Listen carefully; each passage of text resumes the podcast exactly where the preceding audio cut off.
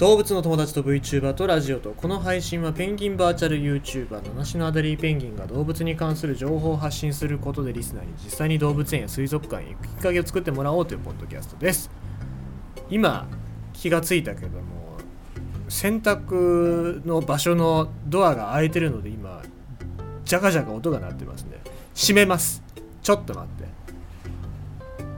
ごめんなさいね。あのルーティンだから。帰ってきてさまず手洗って炊飯ジャーに米入れて水炊いて、えー、そんでまあ週末まあ今日は週末みたいなもんなので実は。で週末あポッキーの日だポッキーの日だけどポッキーなんか何も買ってないね。何もっていうかお菓子あんまり食わないから。まあそれはいいとしてルーティンですから。で洗濯してるので今日は洗濯機が回ってますよ。まあ皆さんもね小鳥の声を聞くがごとく耳を澄ましてるともしかすると聞こえるかもしれないよ洗濯機の音が。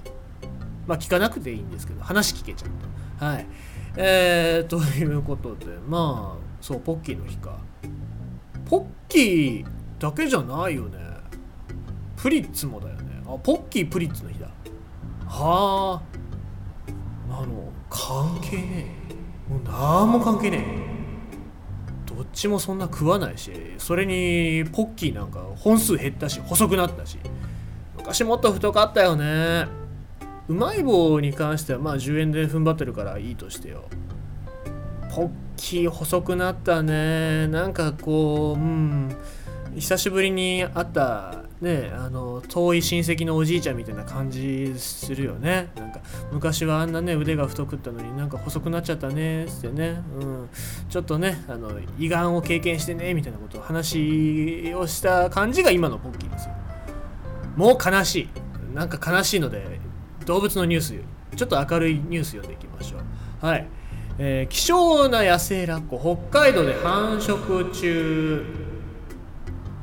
まあ、国内の水族館はかなり数が少なくなったラッコでございますが今北海道では繁殖しているというわけですね、えー、野生のラッコの姿を年間通して観察できる希少な場所が日本にある。北海道東部浜中町の、えー、キリタップ岬。キリタップって呼ぶんだ。えー、霧の多い湿布のプーでキリタップ岬らしいです、えー、キリタップ岬だ。日本の水族館では消滅の危機となっているという背景もあり観光業界などは歓迎の声が上がっているというわけでございますね。いやだから北海道のこの東部霧多布岬では今野生のラッコが繁殖してるということでまあ喜ばしい話ですよね、まあ、ちょっと読んでいきますともともとこの北方領土のラッコが生息域を広げ浜中町で目撃されるようになったと推測されているというわけなんですが、えー、でこれ1985年に初めてラッコを見かけた。で2012年以降は毎年見かけるようになり2017年には、えー、オス2匹、えー、メス1匹が確認されたと。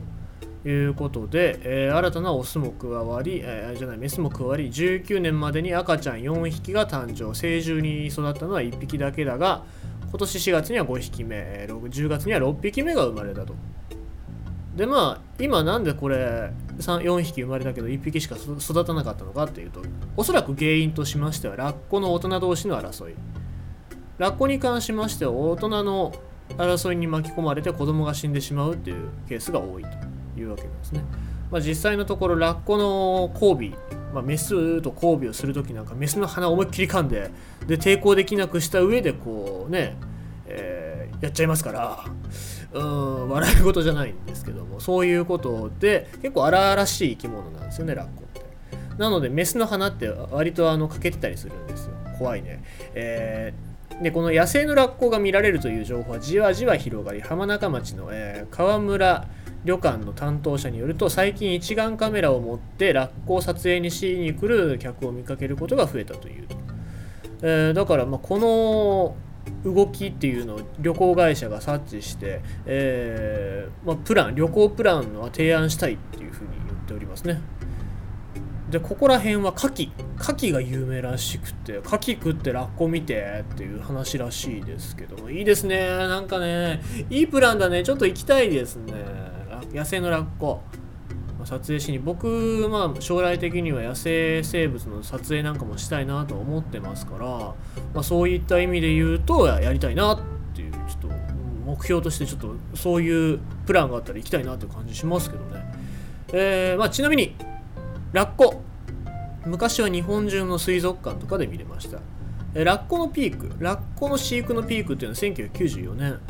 えー、には国内28施設に122匹がいたと。で現在は野生の生息数が減少したため取引が規制されており、えー、国内の水族館でも珍しい存在になっているというわけで、えーまあ、鳥羽水族館、須磨水族館、まあ、あとはマリンワールドなんかにもね、えー、2頭いまして、えー、それが唯一のつがいっていうわけなんですけども、まあでもこのつがいに関してはちょっと繁殖は見込めないかなっていう感じ、まあ、期待はされてますけどしておりますのでそう考えたらやっぱり増やせないのかって皆さん言うかもしれないんですけどももともとのことを言うとその122頭いた時にちゃんと繁殖だったり研究だったりっていうのをしてこなかった。ところが原因なんじゃないかなというふうに僕は思いますからそういうところを反省して他の動物に生かすしかないんじゃないかなというふうに思いますね。実際やっぱラッコの繁殖って難しいし分かってないことも多いわけなのでもしその122頭いた時にちゃんと繁殖研究っていうのを日本全国でちゃんとまとめてやってればまだ分からなかったですけどもやっぱり動物園水族館っていうのはラッコをマスコットだったりとかそういう扱いとして扱いすぎたのではないだろうかっていう反省をするとともに今後は野生下の中でしかラッコっていうのは見れませんよっていうそういう方向に持っていかないといけないんじゃないかな。まあ可愛いから飼いたいとかそういうわけではなくてちゃんとそういうところを啓発していかないといけないと思います。ということで今日はラッコの北海道での繁殖でございました。